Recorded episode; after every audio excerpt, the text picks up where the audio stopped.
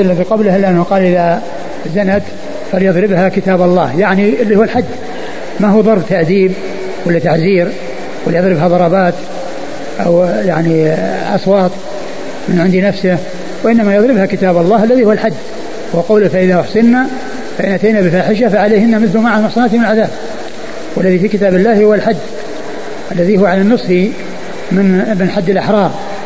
فليضربها كتاب الله أي الحد وليس الضرب آآ آآ أنه ترخيص له بأن يضربها يعني تأديبا أو تعزيرا وإنما يضربها حدا.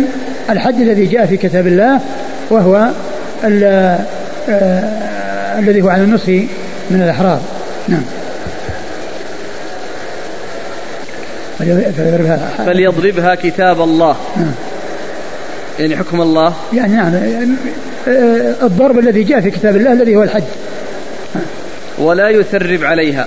ولا يثرب عليها الذي هو تعيير. يعني حد ليس معه تعيير وليس معه تثريب لأن التثريب هو التعيير واللوم والعتب.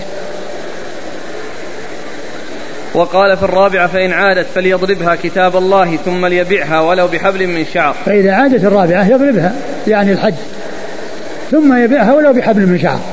لا يبقيها بعد الرابعة عنده وإنما يبيعها ولو بأبخس الأثمان.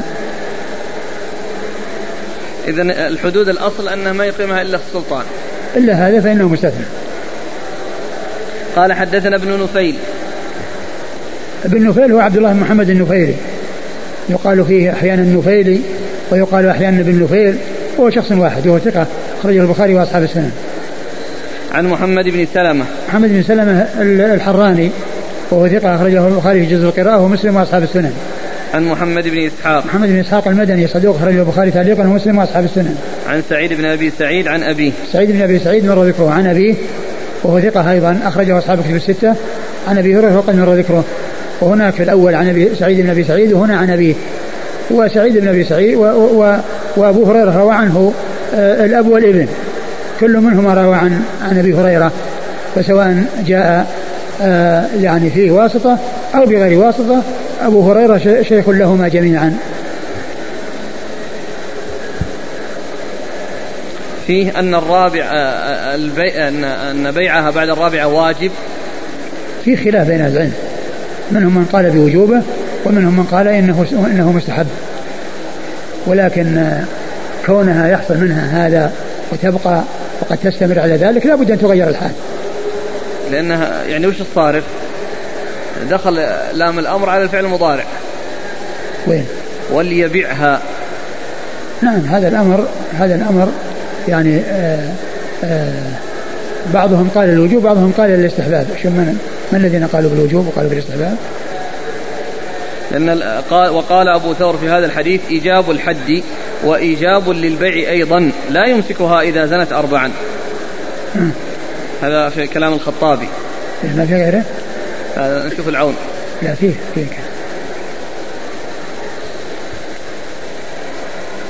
يقول وليبيعها قال النووي هذا البيع المأمور به مستحب عندنا وعند الجمهور وقال داود وأهل الظاهر هو واجب بضفير وحبل من شعر هو كونها تبقى وقد تكرر من الزنا إلى هذا الحد هذا غير لائق. ولهذا يعني كون التخلص منها أو أنه أو أنه يغير الحال معها إذا كان هو مقصر معها يعني يغنيها. يغنيها بالحلال عن الحرام.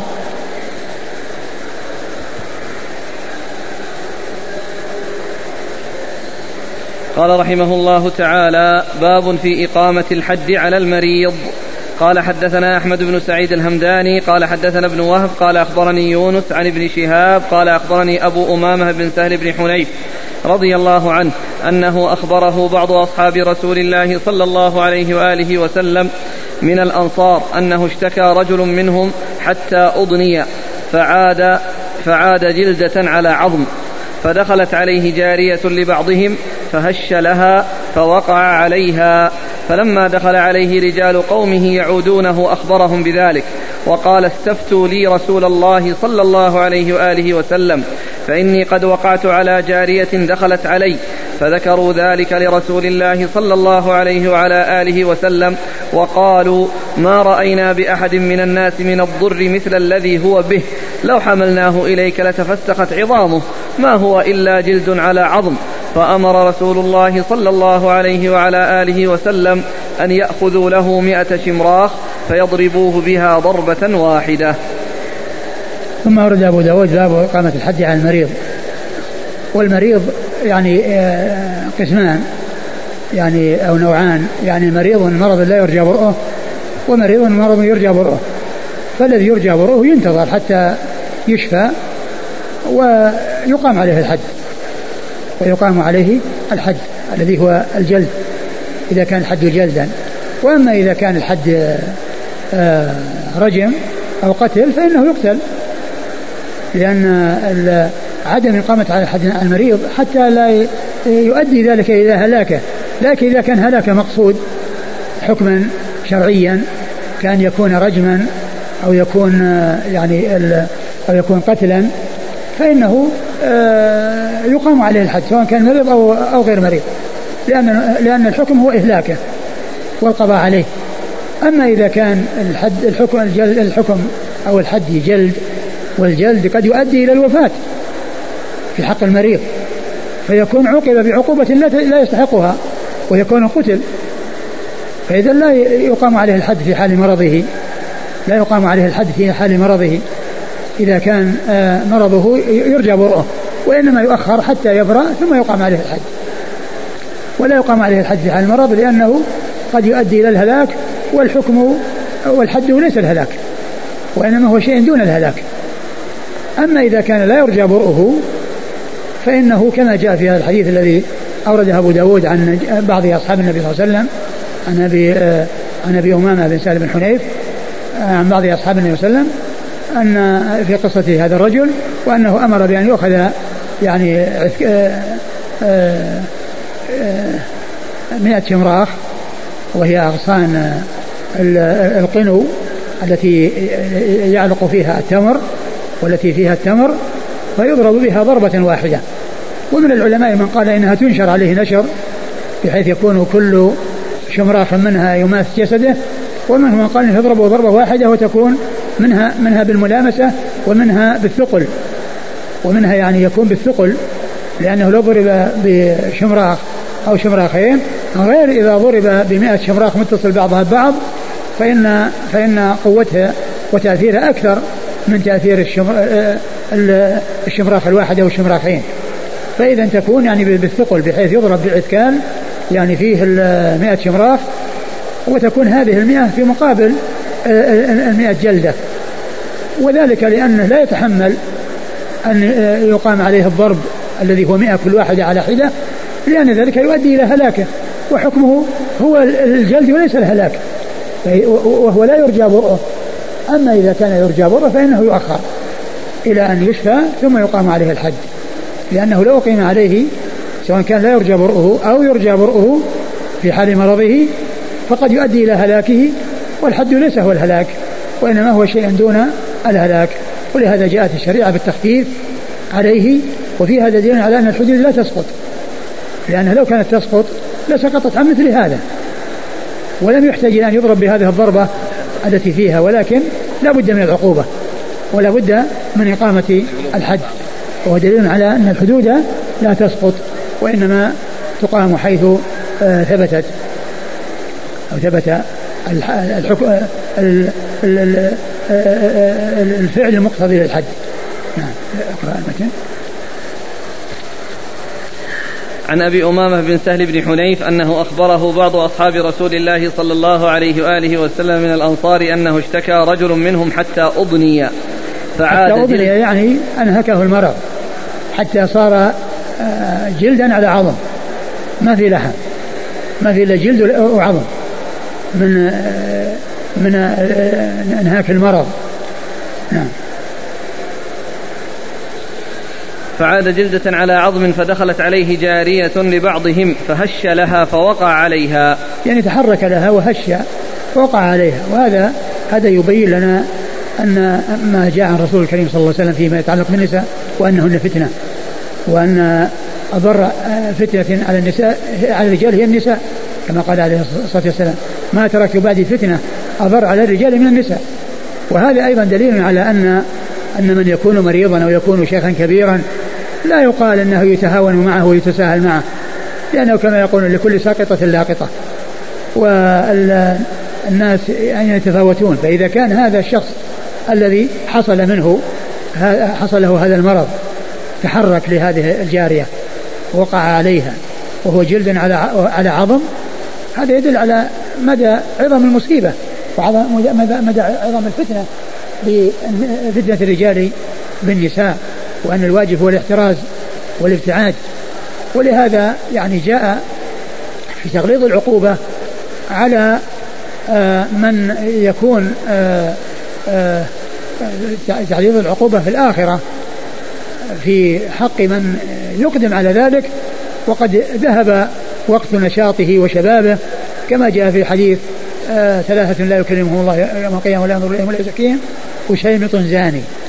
وشيمط زاني. وعائل مستكبر وملك كذاب. لأن لو شيمط يعني ذهب أشمط. تصير أشمط. يعني معناه أنه هرم وكبر وذهب شبابه وكونه يزني وهو بهذا الوصف يعني يدل على خبث وعلى زيادة خبث. لو كان شابا يعني أمره يختلف عنه لأن عنده قوة وعنده قوة الغريزة وقوة الحاجة. وأما هذا ولى وذهب ومع ذلك يتعلق بالنساء وكذلك العائل المستكبر لأن الاستكبار غالبا يأتي مع الغنى ومع آه، أمور آه، تحصل.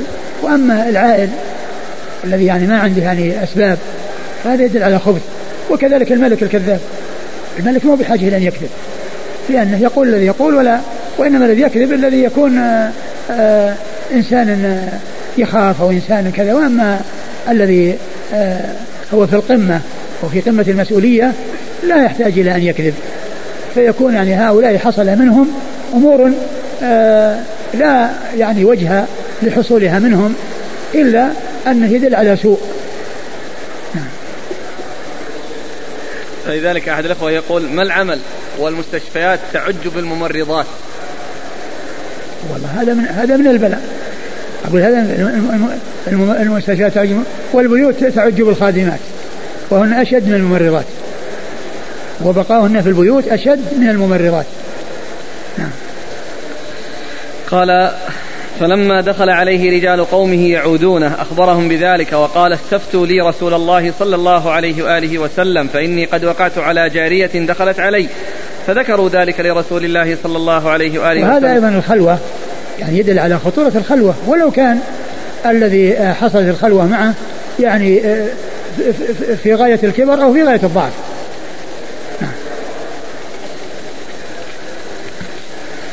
فذكروا ذلك لرسول الله صلى الله عليه وآله وسلم وقال ما وقالوا ما رأينا بأحد من الناس من الضر مثل الذي هو به. لو حملناه إليك لتفسخت عظامه. ما هو إلا جلد على عظم. يعني ماسك الأرض ما يتحرك ولا يحرك. نعم. فأمر رسول الله صلى الله عليه وآله وسلم أن يأخذوا له مئة شمراخ فيضربوه بها ضربة واحدة. وهذا كما عرفنا في إذا كان غير مرجو البرء أما إذا كان يرجى برؤه وأن يكون مرضا عارضا فإنه يؤجل إلى أن يشفى. وأما إذا كان كذلك فإنه يعمل معه هذا العمل بحيث لا يسقط عنه تسقط عنه العقوبة ولكنه لا يعاقب العقوبة التي يستحقها شرعا وهي الجلد مئة كل جلدة على حدة لأن هذا يؤدي إلى قتله. أما إن كان محصنا فإنه يقتل. ولو كان بهذه بهذه بهذه المنزلة. لأن المقصود هو إهلاكه سواء كان في غاية الصحة أو في غاية السقم. إذا كان محصنا.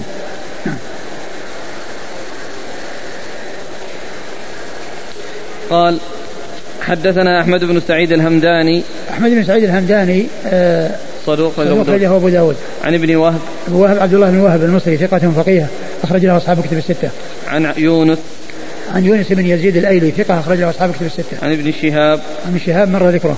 عن أبي أمامة بن سهل بن حنيف. أبي أمامة هو اسمه أسعد وهو له رؤية أخرج حديثه أصحاب كتب الستة. عن بعض أصحاب رسول الله صلى الله عليه وسلم. عن بعض أصحاب النبي صلى الله عليه وسلم وهذا آه فيه جهالة الصحابي وجهاله الصحابة عرفنا مرارا أنها لا تؤثر لأن المجهول فيهم في حكم المعلوم وإنما الجهالة تؤثر في غيرهم. الجهالة يؤثر في غيرهم ولا يؤثر فيهم. يقول أخ هل يجوز تجزئة الجلد كل يوم عدد معين حتى تتم المئة؟ ما ما جاء شيء يدل عليه. ولو كان ذلك سائغا لجعل هذا كل يوم يضرب له ضربة واحدة. كل يوم يضرب ضربة واحدة. قال حدثنا محمد بن كثير قال أخبرنا إسرائيل. لكن التعزير يمكن. أقول التعزير الجلدات التعزير يمكن. إذا حكم بجلدات كثيرة تعزيرا ويمكن أن تقسم. قال حدثنا محمد بن كثير قال أخبرنا إسرائيل قال حدثنا عبد الأعلى عن أبي جميلة عن علي رضي الله عنه أنه قال فجرت جارية لآل رسول الله. أبو جميلة. هو أبو جميلة. ها؟ أقول أبو جميلة هو أبو جميلة. أبو جميلة بفتح الجيم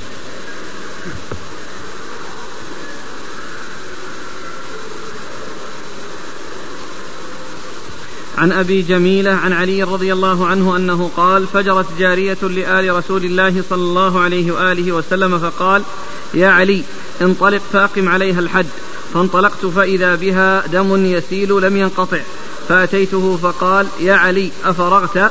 قلت أتيتها ودمها يسيل فقال دعها حتى ينقطع دمها ثم أقم عليها الحد وأقيموا الحدود على ما ملكت أيمانكم قال أبو داود وكذلك رواه أبو الأحوص عن عبد الأعلى ورواه شعبة عن عبد الأعلى فقال فيه قال لا تضربها حتى تضع والأول أصح. قال لا. لا تضربها. ثم أورد أبو داود حديث علي بن أبي طالب رضي الله عنه أن جارية من آل النبي صلى الله عليه وسلم فجرت فأمر النبي صلى الله عليه وسلم عليا أن يقيم عليها الحد فوجد بها أثر دم يعني كان فيه نفاس أو يعني مرض يعني كأن فيه نفاس. ف فلم يفعل يعني إقامة الحج. وجاء النبي صلى الله عليه وسلم فقال أفرغت يعني خلصت يعني أقمت الحج عليها. فأخبره بالذي منعه من الإقامة إقامة الحج. فقال أحسنت يعني أحسنت يعني في كونك لم تقم عليها الحج يعني وهي مريضة. وهذا يدلنا على أن المريض إذا كان يرجى بره يؤخر عنه الحج. يؤخر عنه الحج كما جاء في هذا الحديث. وإذا كان لا يرجى بره يقام عليه الحج بالطريقة التي آه، مر ذكرها في الحديث السابق آه، حيث كان إقامة الحد بالطريقة المشروعة تؤدي إلى هلاكه فإنه آه، يقام عليه الحج بتلك الطريقة التي بينها رسول الله صلى الله عليه وسلم وهي 100 شمراخ. تقول مقام 100 جلدة. قال؟ قال فرغت؟ نعم. قال أتيتها ودمها يسيل. فقال دعها حتى ينقطع دمها ثم أقم عليها الحد. دعها حتى ينقطع دمها يعني حتى تنتهي من نفاسها ثم أقم عليها الحد. وأقيموا الحدود على ما ملكت أيمانكم. وأقيموا الحدود على ما ملكت أيمانكم وهذا يدل على أن أن أن ال الولي أو السيد يقيم آه، الحد على ملك اليمين. وقد مر في الحديث السابق ما يدل عليه. يعني قال فليحدها. ثم إذا الثاني فليحدها. نعم. قال حدثنا محمد بن كثير. محمد بن كثير العبدي ثقة أخرج له أصحاب كتب الستة.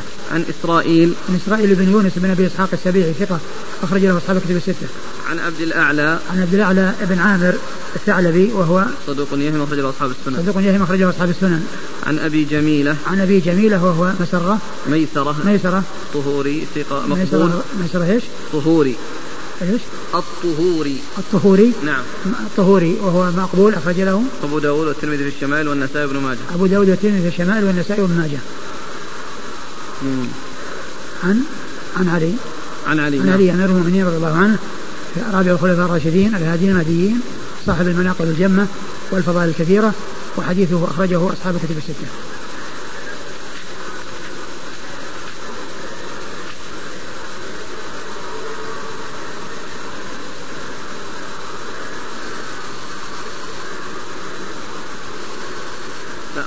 الطهوي. ما في راء بدون بدون راء. إيش؟ الطهوي. الطهوي؟ اي بدون راء. قال بضم الطاء المهملة. ميسرة بن يعقوب أبو جميلة. الطهوي بضم الطاء.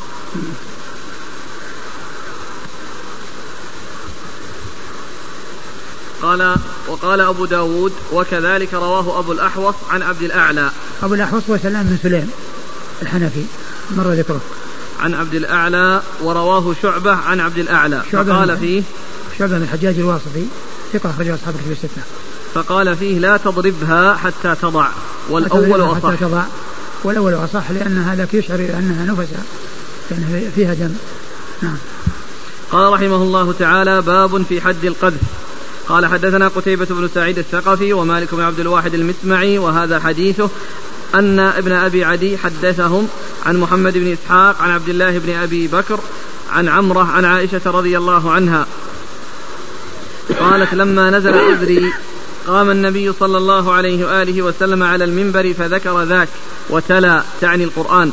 فلما نزل من المنبر أمر بالرجلين والمرأة فضربوا حدهم.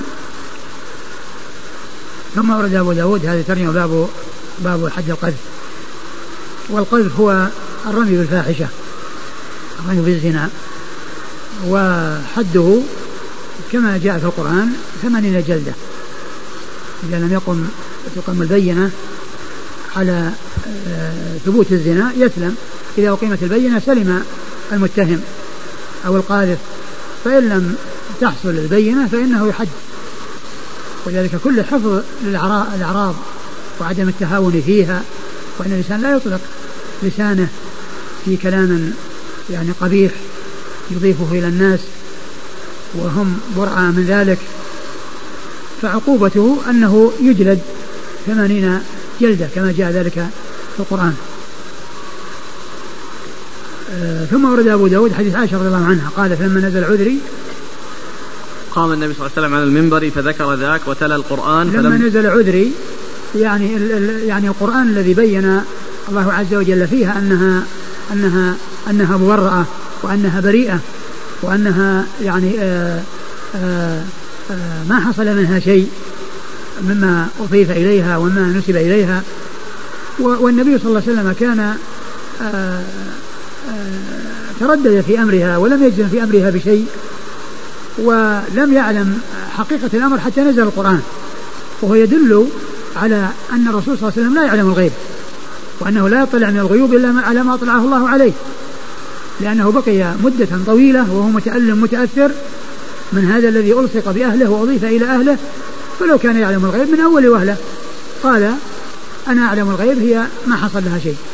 ولكنه بقي متأثرا متألما من يعني رمي أهله بما رموا به ثم بعد ذلك أنزل الله آيات تتلى في سورة النور فيها براءتها مما ألصق بها وما أضيف, أضيف إليها رضي الله تعالى عنها وأرضاها.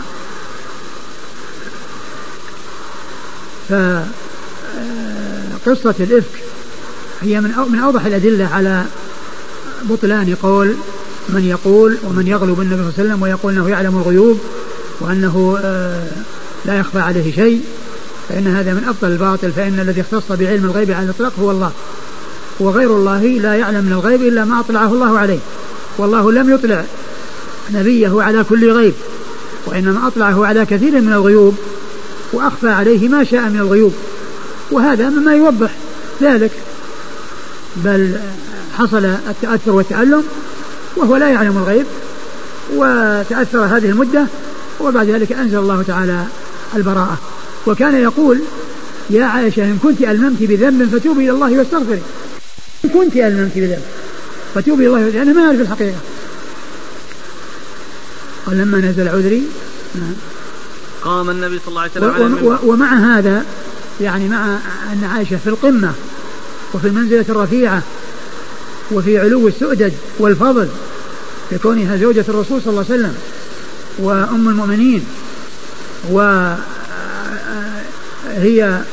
أوعى امرأة لسنة الرسول صلى الله عليه وسلم وقد أنزل الله تعالى براءتها في آيات تتلى ومع ذلك تتواضع لله عز وجل ولا يحصل لها عجب بذلك بل تستهون نفسها وتقول كما جاء في الصحيح فلشأني في نفسي أهون من أن ينزل في آيات تتلى. يعني كانت يعني تؤمل أن النبي يرى في منامه رؤيا يبرئها, يبرئها الله تعالى بها. لأن رؤيا الأنبياء وحي. وما كانت آه، تظن أو آه، تؤمل بل آه، تعتقد أن أن نفسها أهون من أن ينزل فيها آيات تتلى وهذا من التواضع. هذا شأن أولياء الله. يحصلون الكمال ويتواضعون لله عز وجل. ولهذا ابن القيم رحمه الله لما ذكر في كتابه جلال الأفهام في الصلاة والسلام على خير الأنام ترجم ترجمة مختصرة لبعض لأمهات المؤمنين جميعا. وبعضها أتى ببعض الأحاديث التي تتعلق بها وهي مشكلة وأجاب عنها مثل زواج الرسول بزينب وهي محرمة ومثل زواج أم حبيبة ومن هو وليها والإشكال الإجابة عن الحديث الذي قالت آآ آه، آآ آه، الذي أن أبا سفيان قال أزوجك يعني آه، فلانة مع الرسول تزوجها يعني في حال كفر أبي سفيان وأن مع مع ذلك ابن القيم رحمه الله أورد تراجم وذكر قال يعني عن تواضعها وقال إنها مع ما وصلت إليه من منزلة تقول لشأني في نفسي. ثم قال أين هذا ممن يصوم يعني بضعة أيام ويقول أنا كذا وكذا أو يصلي يعني ركعتين من الليل أو أكثر؟ ويقول أنا كذا وكذا. فهي في القمة ومع ذلك ينزل فيها قرآن وتستهون نفسها وترى أنها لا تستحق ذلك. وهذا كما قال الله عز وجل عن أوليائه والذين يؤتون ما آتوا وقلوبهم وجلة أنهم إلى ربهم راجعون. لما نزل عذري قام النبي صلى الله عليه وآله وسلم على المنبر فذكر ذاك. فذكر ذلك يعني ذكر الذي حصل وهو نزول القرآن في براءتها. الآيات التي أولها إن الذين جاءوا بالإفك عصبة منكم. نعم. وتلا تعني القرآن فلما نزل من المنبر أمر بالرجلين والمرأة فضربوا حدهم. فأمر بالرجلين والمرأة فضربوا حدهم. آه الرجلين هم حسان ومصطح والمرأة هي حمنة. نعم. قال حدثنا قتيبة بن سعيد. قتيبة بن سعيد بن جميل بن طريف البغلاني ثقة أخرج له أصحاب الكتب الستة. ومالك بن عبد الواحد المسمعي. مالك بن عبد الواحد المسمعي صدوق أخرجه أبو داود والنسائي. ثقة. أخرجه أبو داود والنسائي. مسلم وأبو داود. مسلم وأبو داود. وهذا حديثه عن ابن أبي عدي. عن ابن أبي عدي وهو محمد. ابن إبراهيم. محمد بن إبراهيم. ابن أبي عدي وهو وهو صدوق. أخرجه ثقة ثقة ثقة. ثقة أخرجه أصحاب الكتب الستة. عن محمد بن إسحاق. عن محمد بن إسحاق مر ذكره. عن عبد الله بن أبي بكر. عن عبد الله بن أبي بكر بن محمد بن عمرو بن حزم وهو ثقة أخرجه أصحاب الكتب الستة. عن عمرة. عن عمرة بن عبد بنت عبد الرحمن الأنصارية ثقة أخرجها أصحاب الكتب الستة. عن عائشة أم المؤمنين رضي الله عنها وأرضاها الصديقة بنت الصديق وهي واحدة من سبعة أشخاص عرفوا بكثرة الحديث عن النبي صلى الله عليه وسلم. قال حدثنا النفيلي قال حدثنا محمد بن سلمة عن محمد بن إسحاق بهذا الحديث لم يذكر عائشة. قال فأمر برجلين وامرأة ممن تكلم بالفاحشة حسان بن ثابت ومصطح بن أثاثة رضي الله عنهما. قال النفيلي ويقولون المرأة حمنة بنت جحش رضي الله عنها. وهذا نفس الذي قبله. قال حدثنا النفيلي عن محمد بن سلمة عن محمد بن إسحاق بهذا الحديث. وقد مر ذكرهم جميعا. باب الحد في الخمر. والله تعالى أعلم وصلى الله وسلم وبارك على عبده ورسوله نبينا محمد. وعلى آله وأصحابه أجمعين. جزاكم الله خيرا وبارك الله فيكم ونفعنا الله بما قلتم. الحديث آه، فجرت جارية لآل رسول الله صلى الله عليه وسلم فقال يا علي انطلق فاقم عليها الحد فيه أبو جميلة ذكرتم بأنه مقبول. فما وجه تصحيح الشيخ الألباني له؟ من خرج له أبو جميلة؟ أبو جميلة أخرج له أبو داود والترمذي في الشمائل والنسائي بن ماجه. والحديث نسبه المنذري كذلك للنسائي.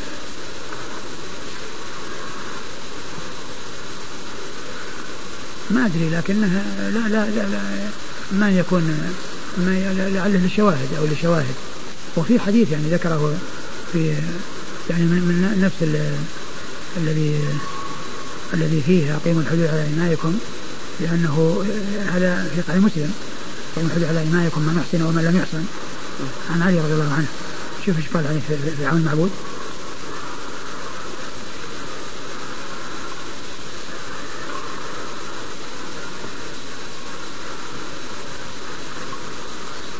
ثاني آه نعم يمكن لشاهده هذا حديث قال من حديث عبد الله بن حبيب قال خطب علي رضي الله عنه فقال أيها الناس أقيموا على أرقائكم الحد فإن من من أحسن ومن لم يحصن فإن أمة لرسول الله صلى الله عليه وسلم زنت فأمرني أن أجلدها فإذا هي حديث سعاد بن نفاس. هذا هو الشاهد. هذا هو الشاهد لأن هذا من طريق أخرى غير طريق أبي جميلة. يعني هذا متابعة ومتابعة أقول هذه متابعة. لأن الصحابي واحد. لأن الشواهد هي غالبا تكون باختلاف الصحابة. وأما المتابعات باتحاد الصحابي المتابعات تكون مع اتحاد الصحابي والشواهد تكون مع اختلاف الصحابة أو تعدد الصحابة. له شاهد من حديث فلان الصحابي. وأما المتابعة تكون مع اتحاد الصحابي.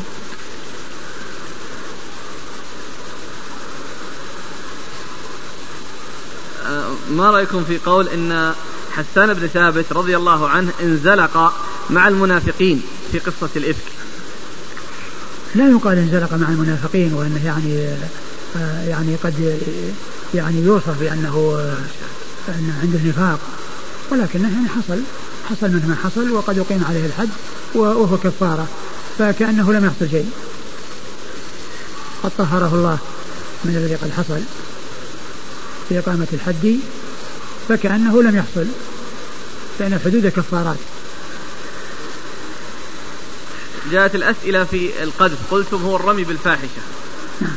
فالسؤال توارد عن قضية الفاحشة اللواط. هل يقال أنه قذف؟ والله أقول لا فرق بينهما بل هذا أقبل.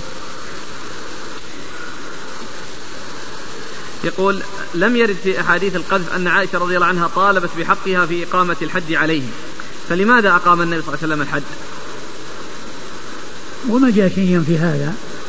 وأيضا يعني آآ آه، آآ آه، آه، القصة يعني اشتهرت والرسول تألم وكان مدة يعني تبلغ خمسين يوما وهو متألم متأثر بسبب هذا الذي قد حصل.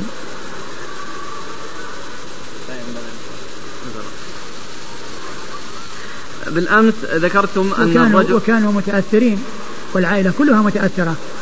ومعلوم أن قصة الآية التي نزلت ولا يأتي لوفور منكم السعة لأنه حلف أنه كان يحسن إليه وكان ينفق عليه فلما حصل منه ما حصل حلف أن لا يعطيه شيئا. فأنزل الله هذه الآية ولا يأتي لوفور منكم السعة أن يؤتي القربى. وقال في آخره ألا تحبون أن يغفر الله لكم؟ فعدل عن ما عزم عليه وأعطاه ما كان يعطيه من قبل. ذكرتم البارحة حفظكم الله في حكم الرجل الذي يأتي محارمه إما بالعقد أو بالوقوع الزنا بأنه يقتل. السؤال عن المرأة إن كانت مطاوعة أو مكرهة ما الحكم؟ إذا كانت مكرهة يعني إذا زني بها وهي مكرهة معلوم المكره يعني معذور يعني من أي أيا كان سواء كان يعني الذي فعل من المحارم أو من غير المحارم وأما إن كانت يعني مطاوعة ويعني موافقة فالذي يبدو أن الحكم واحد. لا فرق بين هذا وهذا. يقول رجل لديه زوجتان آه، من الأولى عندها عشرة أولاد والثانية خمسة. فهل يجوز له أن يوزع تركته في حياته على هؤلاء الأبناء الأولاد؟ ليس له أن يوزع التركة ولكن إذا أراد أن يعطيهم عطية في الحياة يعطيهم على قدر إرثهم. يعطيهم على قدر إرثهم. وأما توزيع التركة لا يوزعها وإنما يترك المال وإذا يعني انتهى من هذه الحياة سيقسم عليهم على على ما قسم الله عز وجل. يقول إذا زنت المرأة وتقدم لها رجل للزواج فهل يجب على وليها أن يخبره بما فعلت؟ لا لا يجب عليه. إذا كانت تابت وحصل منها توبة ليس ليس له أن يخبر. الستر مطلوب. والتوبة التوبة تجب ما قبلها ومن تاب تاب الله عليه. لأنه قد يعرف فيما بعد فيحصل يعتبر غش هذا الأمر. لا. يعني كونها يعني حصل يعني لا سيما إذا كانت مكرهة فهي معذورة إذا سرق السارق وكان مريضا مرضا لا يرجى برؤه وخيف عليه الموت إن قطعت يده فهل يسقط عنه الحد؟ نعم إذا كان أنه إذا كان أنه يعني آه، يؤدي إلى هلاكة وبسبب مرضه نعم لكن آه، آه، كونه يقام عليه الحد ثم يوم بسبب ذلك يكون أكثر. أما لو حد وسرى فإن سراية الحد هدر. سراية الحد هدر. لو كان أنه يعني ما يخشى عليه وإنما هو شخص معتاد ولكن بسبب إقامة الحد حصلت سراية. فسراية الحد هدر. يعني آه، آه، لا تضمن.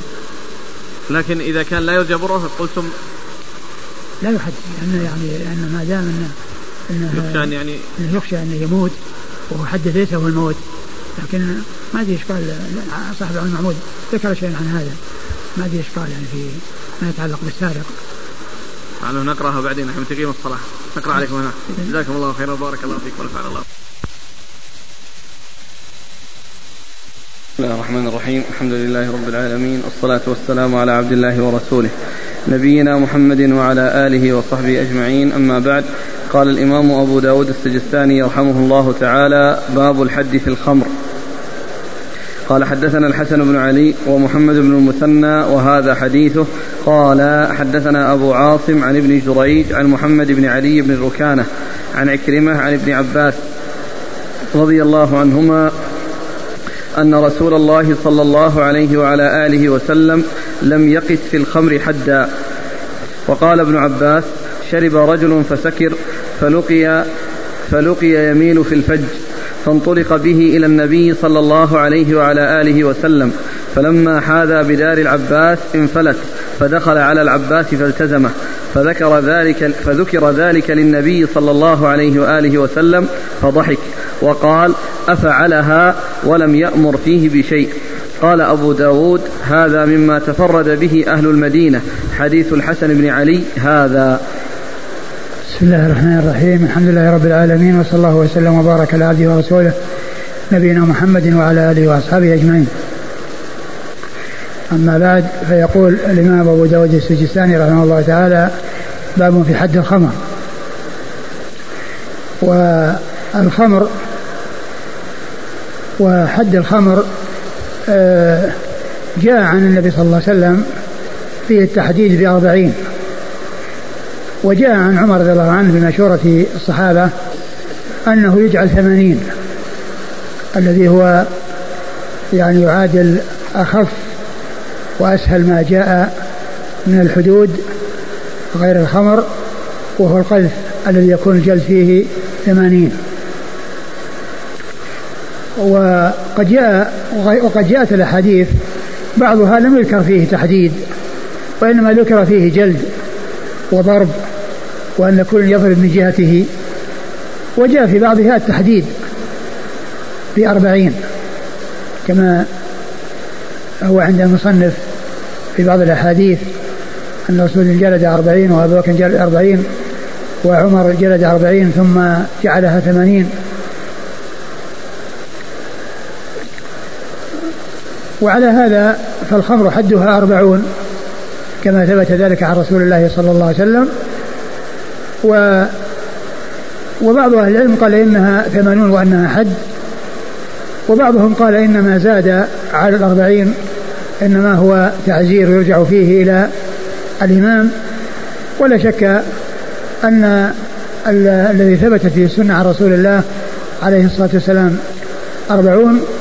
وأن من أخذ بذلك فقد أخذ بالسنة ومن أخذ بالثمانين فقد أخذ بما جاء عن عمر رضي الله تعالى عنه وأرضاه وهو من الخلفاء الراشدين الهادين المهديين. وقد أورد أبو داود حديث ابن عباس أنه قال أنه أن النبي صلى الله عليه وسلم لم يقت في الخمر حدا يعني أنه لم يوقت لها أو يجعل لها حدا. وذكر أيضا أن رجلا شرب أن, رجلا سكر وأنه آه، آه، آه، أنه رؤيا يميل في الفج يعني في الطريق. ففهم أنه سكران فهرب ودخل في بيت العباس والتزمه وأخبر النبي صلى الله عليه وسلم بما فعل فقال أفعل هذا فجعل يتبسم ويضحك ويقول أفعل ذلك ولم يأمر فيه بشيء. لكن الحديث في إسناده آه، ابن جريج وقد روى بالعنعنة ولو ثبت فإنه يكون محمولا على أنه لم يحصل منه أو لم يحصل فيه ثبوت شيء لا بالاعتراف ولا بالشهادة وإنما رؤيا يتمايل فظن أنه يشرب الخمر وأنه لما دخل العباس والتزمه يعني معناه ملتجئا إليه وطالبا آه، آه، تخليصه. لم يأمر النبي صلى الله عليه وسلم فيه بشيء ولكنه جاء عن النبي صلى الله عليه وسلم أنه جلد في الحرب في الحد في الخمر أربعين كما جاء في آه، حديث علي رضي الله تعالى عنه وأرضاه الذي ذكره أبو داود وهو عند مسلم وغيره كما سيأتي. نعم. قال حدثنا الحسن بن علي. الحسن بن علي الحلواني ثقة أخرج له أصحاب كتب الستة للنسائي ومحمد بن المثنى. محمد المثنى الزمن أبو موسى العنزي البصري وهو ثقة أخرج له أصحاب كتب الستة. وهذا حديثه. نعم. قال حدثنا أبو عاصم. أبو عاصم الضحاك بن مخلد النبيل وهو ثقة أخرج له أصحاب كتب الستة. عن ابن جريج. عن ابن جريج عبد الملك بن عبد العزيز بن جريج المكي وهو ثقة أخرجه البخاري أخرجه أصحاب كتب الستة. عن محمد بن علي بن ركانة. عن محمد بن علي بن ركانة وهو صدوق أخرجه أبو داود. وهو صدوق أخرج له أبو داود. عن عكرمة. عن عكرمة مولى بن عباس وهو ثقة أخرجه أصحاب كتب الستة. عن ابن عباس. عن ابن عباس عبد الله بن عباس ابن عبد المطلب ابن عم النبي صلى الله عليه وسلم وأحد العبادة الأربعة من الصحابة وأحد السبعة المعروفين بكثرة الحديث عن النبي صلى الله عليه وسلم قال حدثنا قتيبة بن سعيد قال حدثنا أبو ضمرة عن يزيد بن الهاد عن محمد بن إبراهيم عن أبي سلمة عن أبي هريرة رضي الله عنه أن رسول الله صلى الله عليه وآله وسلم أتي برجل قد شرب فقال اضربوه. قال أبو هريرة فمنا الضارب بيده والضارب بنعله والضارب بثوبه فلما انصرف قال بعض القوم أخزاك الله. فقال رسول الله صلى الله عليه وعلى آله وسلم لا تقولوا هكذا لا تعينوا عليه الشيطان. ثم ورد أبو داود حديث أبي هريرة أن النبي عليه الصلاة والسلام أتي برجل قد شرب الخمر فأمر بضربه بضربه فضربوه فكان منه الضارب بنعله والضارب بصوته والضارب بثوبه وبعد ذلك قال رجل من القوم أخزاك الله فقال النبي عليه الصلاة والسلام لا تقول أخزاك الله لا تعينوا عليه الشيطان. لا تعينوا عليه الشيطان. وهذا ليس فيه ذكر التحديد بأربعين ولكنه جاء في بعض الأحاديث الأخرى التحديد بالأربعين. نعم. قال حدثنا قتيبة بن سعيد قتيبة بن سعيد ثقة أخرج له أصحاب الكتب الستة. عن أبي ضمرة عن أبي ضمرة وهو أنس بن عياض ثقة أخرج له أصحاب الكتب. أنس بن عياض ثقة أخرج له أصحاب الكتب الستة. عن يزيد بن الهاد يزيد بن الهاد ثقة أخرج له أصحاب الكتب الستة. عن محمد بن إبراهيم محمد بن إبراهيم التيمي ثقة أخرج له أصحاب الكتب الستة. عن أبي سلمة عن أبي سلمة بن عبد الرحمن بن عوف ثقة أخرج له أصحاب الكتب الستة. عن أبي هريرة عن أبي هريرة عبد الرحمن بن صخر الدوسي صاحب رسول الله عليه الصلاة والسلام وأحد وأكثر الصحابة حديثا على الإطلاق رضي الله عنه وأرضاه. قال حدثنا محمد بن داود بن أبي ناجي الإسكندراني قال حدثنا ابن وهب قال أخبرني يحيى بن أيوب وحيوة بن شريح وابن لهيعة عن ابن الهاد بإسناده ومعناه قال فيه بعد الضرب ثم قال رسول الله صلى الله عليه وآله وسلم لأصحابه بكتوه فأقبلوا عليه يقولون ما اتقيت الله ما خشيت ما خشيت الله وما استحييت من رسول الله صلى الله عليه وآله وسلم ثم أرسلوه وقال في آخره ولكن قولوا اللهم اغفر له اللهم ارحمه وبعضهم يزيد الكلمة ونحوها. ثم أبو داود حديث أبي هريرة من طريق أخرى وهو مثل الذي قبله أو نحوه وقال فيه بكتوه يعني أنبوه يعني بدون سب وبدون عيب وشتم فجعلوا يقولون له ما اتقيت الله ما استحييت من رسول الله صلى الله عليه وسلم. ثم بعد ذلك قال قولوا اللهم اغفر له. نعم. ثم قال قولوا اللهم اغفر له اللهم ارحمه. نعم. نعم. وش بعدها؟ بس وبعضهم يزيد الكلمة ونحوها. وبعضهم يزيد الكلمة ونحوها يعني في الدعاء له. في الدعاء له يعني قريب من ذلك. وهذا فيه أن أن أن فيه اللوم ولكن بدون بدون بدون سب لأن كونه يقال أن ما اتقيت الله يعني ما حصل من كذا ما استحييت يعني هذا تأنيب وتبكيت تبكيت ولكن ليس فيه سب وليس فيه دعاء عليه بل في آخر ذلك الدعاء له. نعم.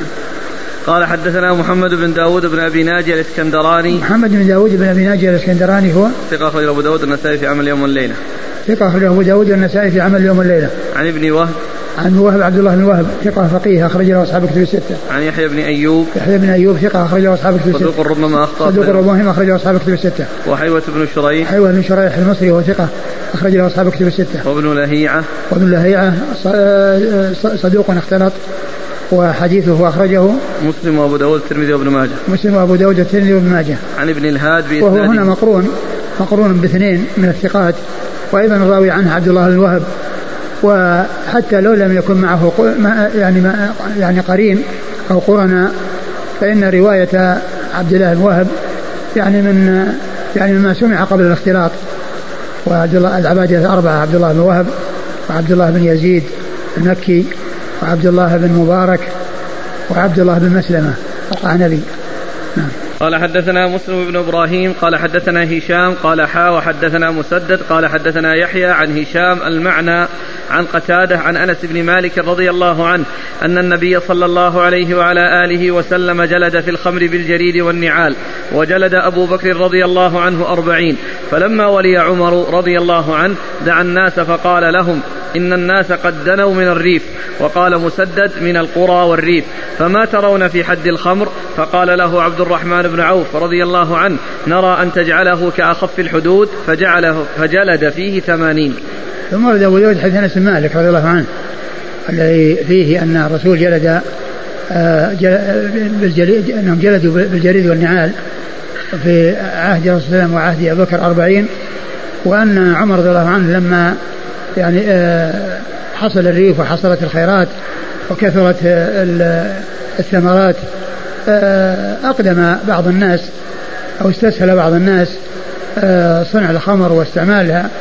فاستشار الصحابة رضي الله عنهم في الاتيان بعقوبة تردع.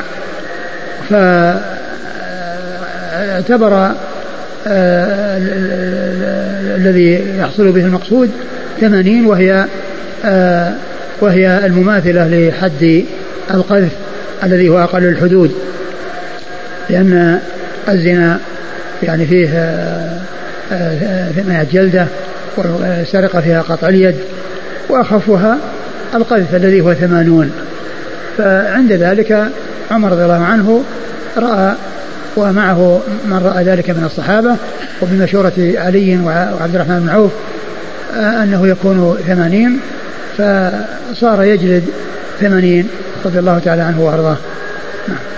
قال حدثنا مسدد بن إبراهيم مسلم بن إبراهيم مسلم إبراهيم الفراهيدي ثقة أخرجه أصحاب كتب الستة. عن هشام هشام ابن الدستوائي ثقة أخرجه أصحاب كتب الستة. قال حا وحدثنا مسدد مسدد بن مسرهد البصري ثقة أخرجه البخاري وأبو داود والترمذي والنسائي. عن يحيى يحيى بن سعيد القطان ثقة أخرجه أصحاب كتب الستة. عن هشام المعنى عن قتادة. عن قتادة بن دعامه السدوسي البصري ثقة أخرجه أصحاب كتب الستة. عن أنس بن مالك. عن أنس بن مالك رضي الله عنه خادم رسول الله عليه الصلاة والسلام واحد السبعة المعروفين في كثرة الحديث عن النبي صلى الله عليه وسلم.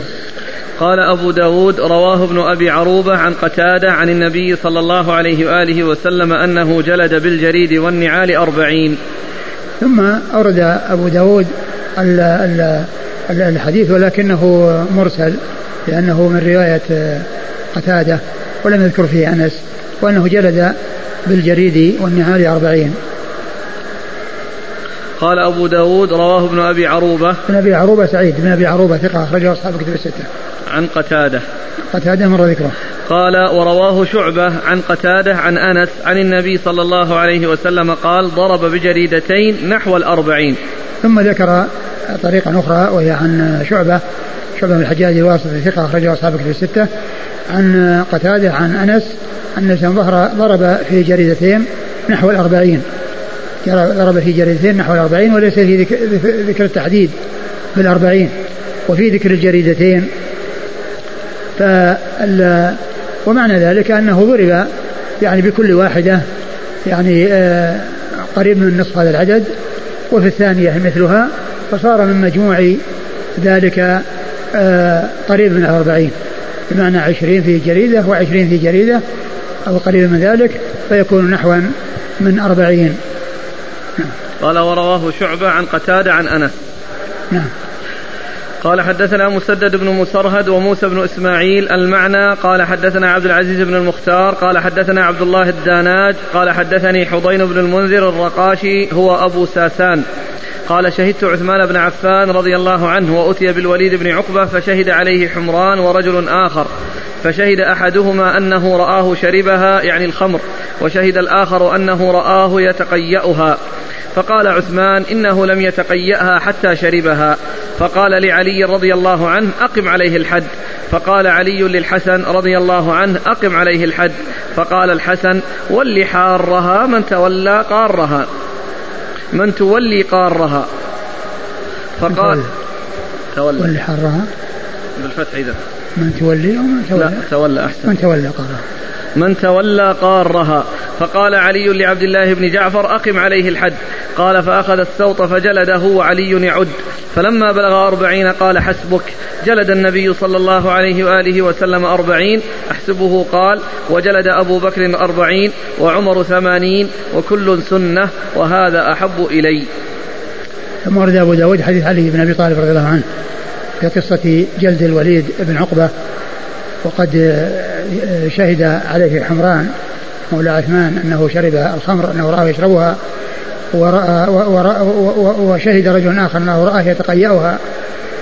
ومعلوم أنه لم يتقيأها إلا لكونه شربها لأن من تقيأ شيئا فهو قد شربه. ف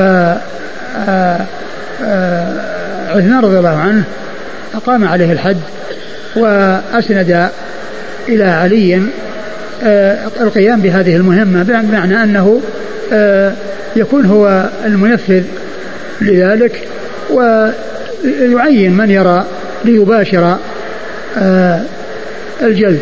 فقال للحسن آه، أمر الحسن بأن يجلد فقال ولي حارها من تولى قارها. يعني أن من تولى الشيء السهل هو الذي يتولى الشيء الصعب. يعني الشيء الهين اللين من تولاه هو الذي يتولى. المقصود من ذلك من تولى يولى حار الخلافة من تولى قارها يعني ما يحصل أو ما يحصل بسبب ذلك فالذي يحصل السهولة واليسر والمال هو الذي يكلف بمثل هذه الأعمال. فصرف علي رضي الله عنه النظر عنه وأمر عبد الله بن جعفر أن يجلده. فباشر جلده وجعل يجلده وعلي يعد واحدة حتى وصل إلى أربعين. فقال له أمسك. ثم قال جلد رسول الله صلى الله عليه وسلم أربعين وجلد أبو بكر أربعين وجلد عمر ثمانين وكل سنة. وهذا أحب إلي يعني هذا سنة سنة رسول الله صلى الله عليه وسلم وهذا سنة عمر رضي الله عنه وقال كل سنة يعني وكل ذلك حق.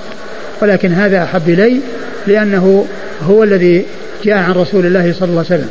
وعمر رضي الله عنه اجتهد في شيء رأى فيه المصلحة في ردع الناس لكونهم تتابعوا على شرب الخمر وكثر فيهم الشرب فأراد أن يكون هناك عقوبة تردع وتمنعهم من الوقوع في ذلك الذي أقدموا عليه. وهذا وهذا أحب إلي. ثم إيش؟ كل سنة وهذا أحب إلي. هذا آخره نعم. انتهى؟ نعم. قال حدثنا مسدد بن مسرهد وموسى بن إسماعيل. مر ذكرهما. عن عبد موسى بن اسماعيل التبوذكي ثقة أخرج له أصحاب الكتب الستة. عن عبد العزيز بن المختار. عبد العزيز بن المختار هو ثقة أخرج له أصحاب الكتب. أصحاب الكتب الستة. عن عبد الله الداناج. عن عبد الله الداناج وهو ثقة. أخرج له أصحاب الكتب إلا الترمذي. أخرج له أصحاب الكتب الستة إلا الترمذي. عن حضين بن المنذر. عن حضين المنذر أبو ساسان وهو ثقة. أخرج له مسلم وداود والنسائي بن ماجه. مسلم وأبو داود والنسائي بن ماجه. عن علي. عن علي نعم. عن أمير المؤمنين علي بن أبي طالب رضي الله عنه أمير المؤمنين ورابع الخلفاء الراشدين الهاديين المهديين صاحب المناقب الجمة والفضائل الكثيرة رضي الله عنه وأرضاه وحديثه عند أصحاب الكتب الستة. هل لأحد الآن أن يجتهد فيزيد على الثمانين؟ لا ليس له ذلك. ولكن آه إذا حصل التكرر وحصل يعني آه، تكرار ذلك فإنه يمكن أن يقتل كما جاء في الأحاديث التي سيأتي. ويكون ذلك من باب التعزير. لكن كونه يعني يزيد يعني مئة جلدة أو أكثر ليس له ذلك. لأن لأن عثمان عمر رضي الله عنه فعل ذلك بمنشورة الصحابة وقاسوه على أقل الحدود الذي هو آه، حد القذف. طيب وهل له أن ينقص عن الثمانين؟ له. له أن ينقص عن الثمانين. ما يصل إلى أربعين مثلا سبعين لا حد النبي ولا حد عمر. ممكن ممكن على اعتبار أنه يعني تعزير وأن الزائد على ذلك تعزير يمكن. قال حدثنا مسدد قال حدثنا يحيى عن ابن أبي عروبة عن الداناج عن حضين بن المنذر عن علي رضي الله عنه قال جلد رسول الله صلى الله عليه وآله وسلم في الخمر وأبو بكر رضي الله عنه أربعين وكملها عمر رضي الله عنه ثمانين وكل سنة. وكملها علي عمر رضي الله عنه يعني أوصلها إلى ثمانين. يعني أضاف إليها ثمانين أربعين فصارت ثمانين كأدنى الحدود يعني آه التي الذي هو حد القذف. وقال وكل سنة من أخذ بهذا فقد أخذ بسنة ومن أخذ هذا فقد أخذ بسنة. قال حدثنا مسدد عن يحيى عن ابن أبي عروبة عن الداناج عن حضين بن المنذر عن علي. مر ذكرهم. قال أبو داود وقال الأصمعي ول حارها من تولى قارها ول شديدها من تولى هنيها. ثم ذكر هذا الأثر, هذا الأثر عن الأصمعي في تفسيره ول حارها من تولى قارها يعني تولى شديدها من تولى هنيئها. هينها. هينها من تولى هينها من شديدها من تولى هينها. آه، والقار يعني آه، قيل هو البارد وهو مقابل الحار. والقر هو البرد. الحر والقر لأن البرد يقال له قر ويقال حر والحار يقابله القار. والقار هو البارد. يعني معناه أنه يعني يتولى الحار من تولى البارد أو من حصل له البارد. والمقصود أنه يتولى الشديد من حصل الهين اللين نعم.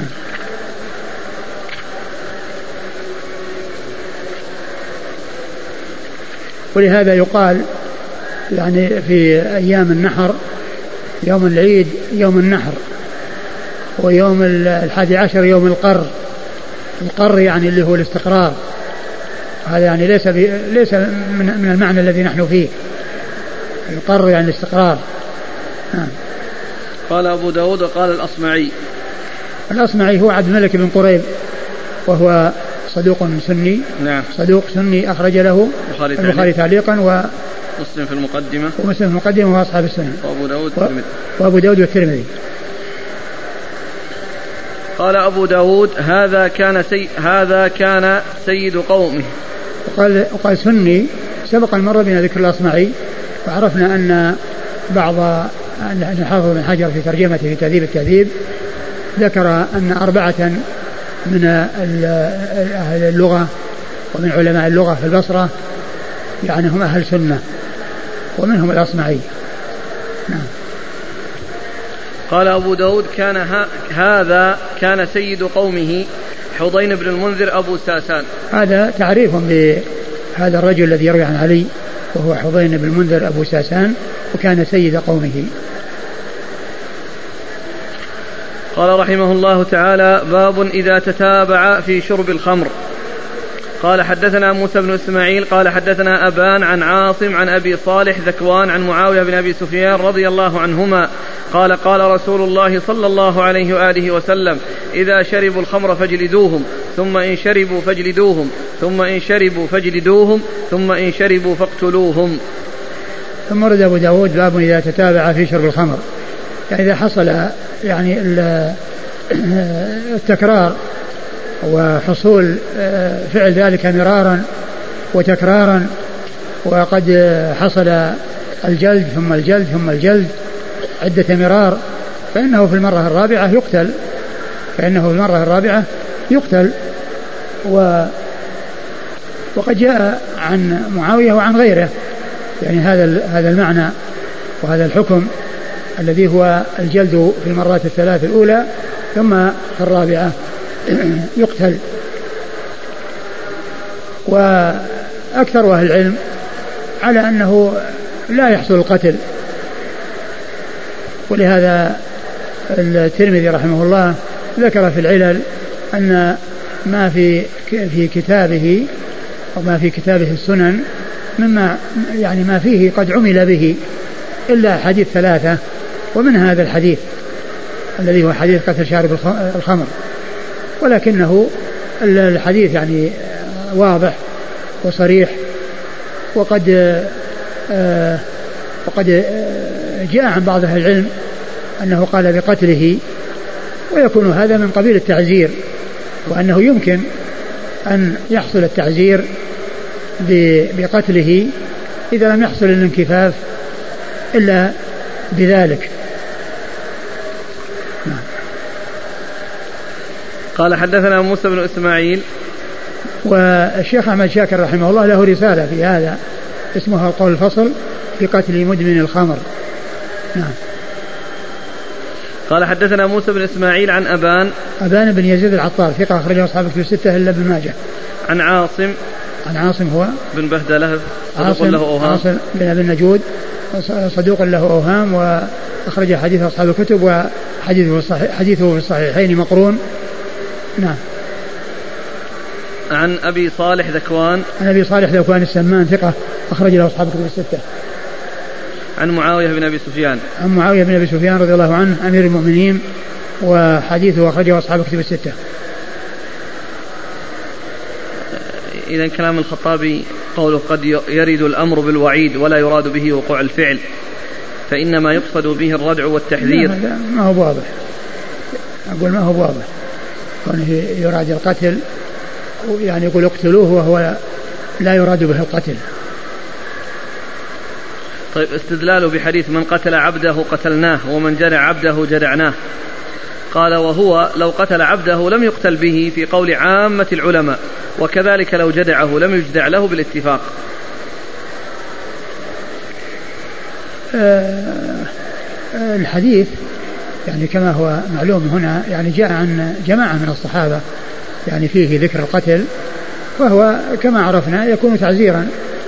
يعني يحصل ذلك إذا رأى الإمام مصلحة في ذلك ويكون تعزيرا.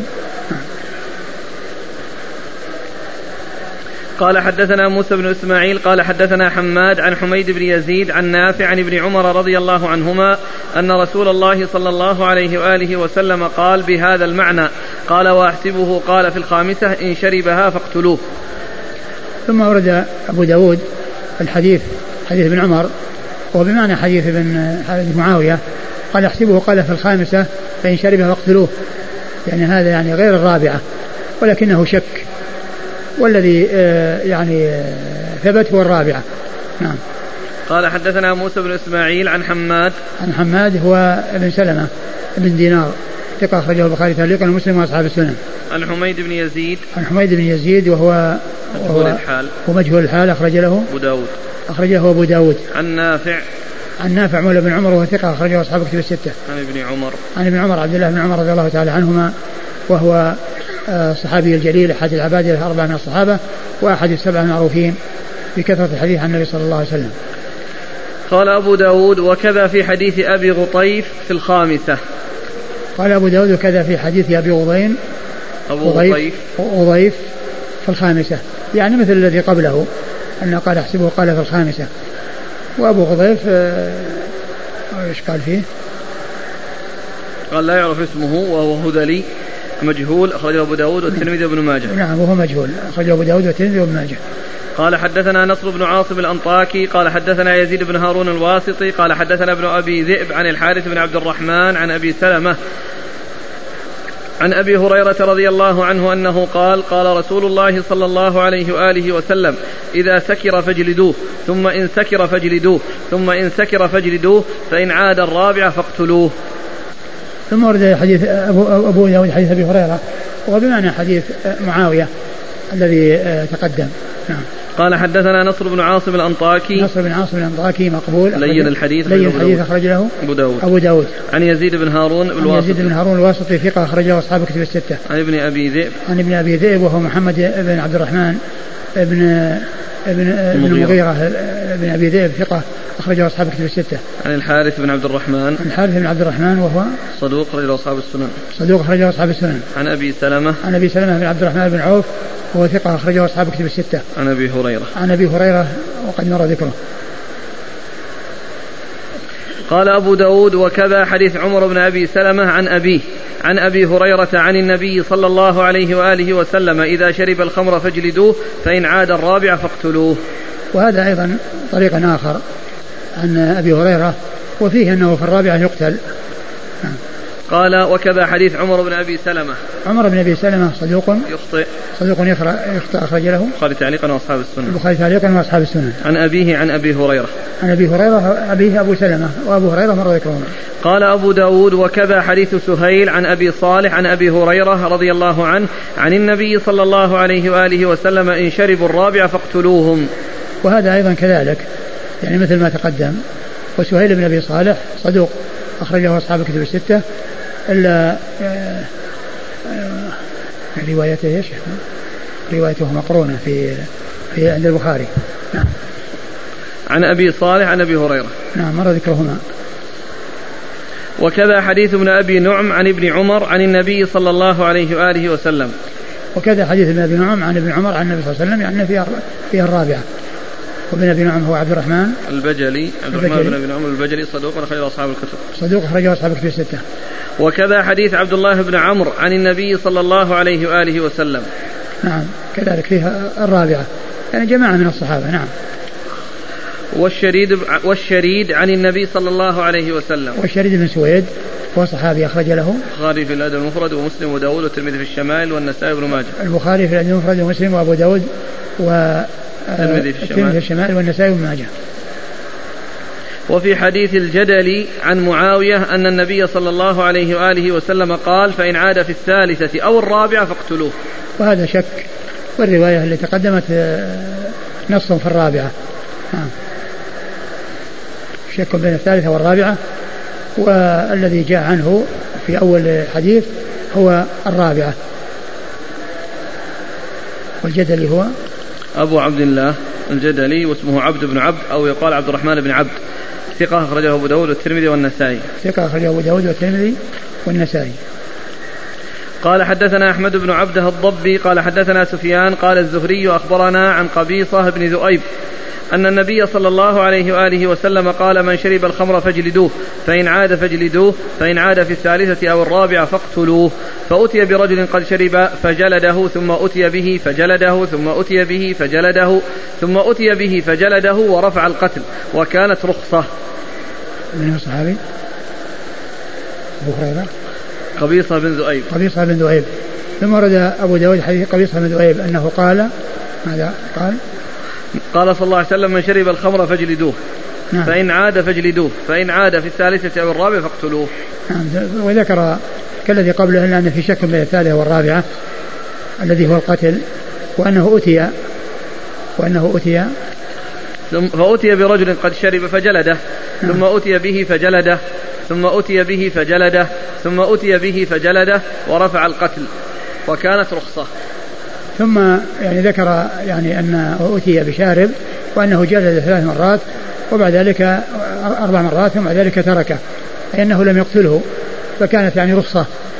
يعني آه، أن أن أن يعني آه، أن أن القتل ليس بلازم ليس بحتم. ولكن كما عرفنا هذا يعني يدل على أن الأمر فيه سعة.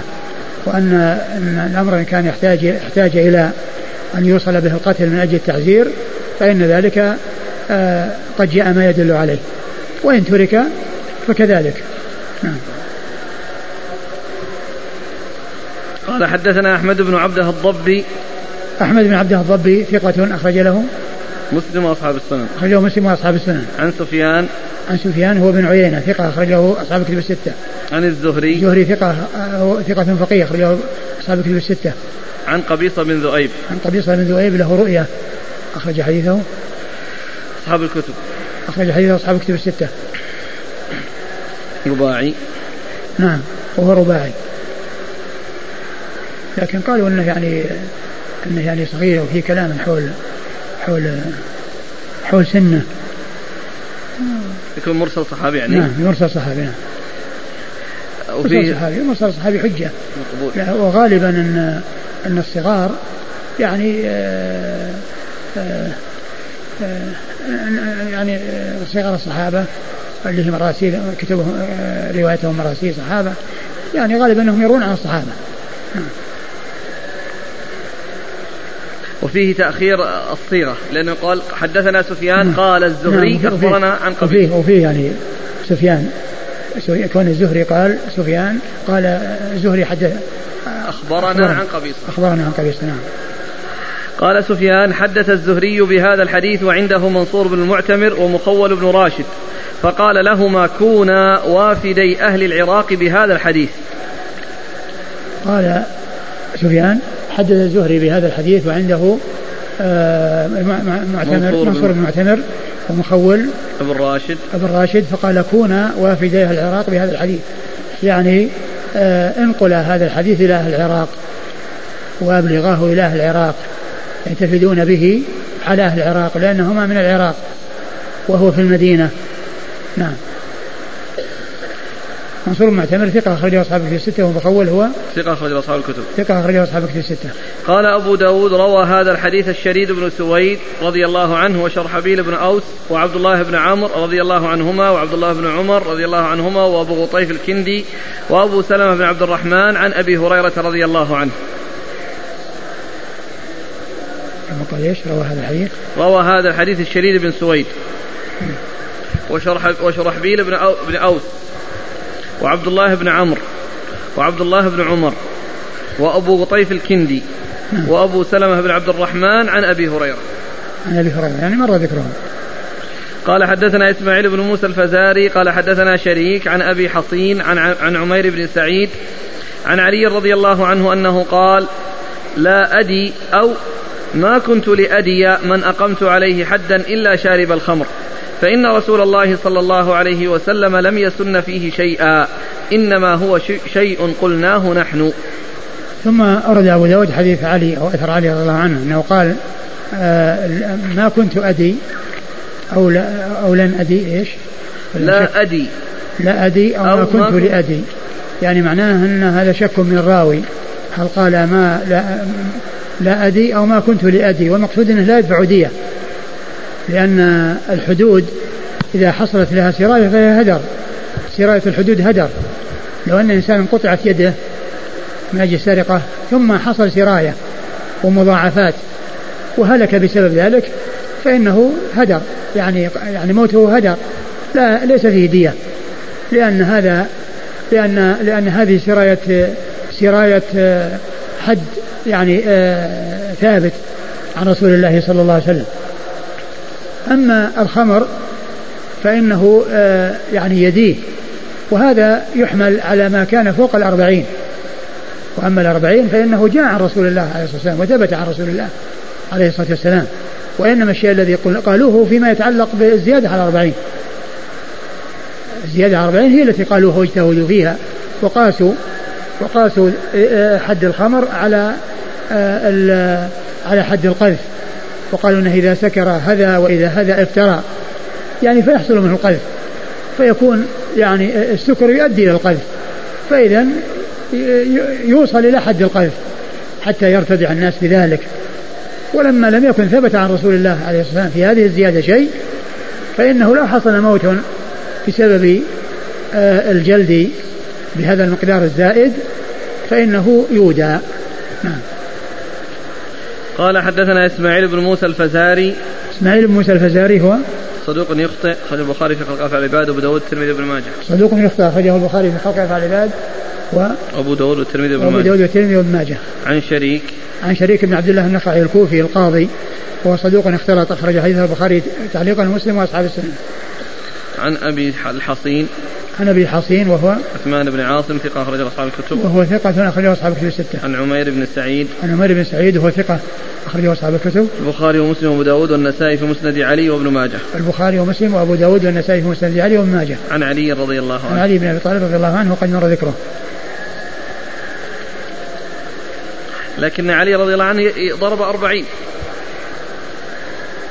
آه وهو الذي أشار بالثمانين وهو الذي أشار بالثمانين. ومن فيه سيأتي إن يعني ما فيما يتعلق بالنسبة لعلي. لكن هو الذي أشار هو الذي أشار بهذا بهذا المقدار. وقال كل سنة وهذا أحب إلي معناه أنه يجوز هذا ويجوز هذا. فهو لو فعل هذا الشيء فإنه يودى أي الزيادة على أربعين.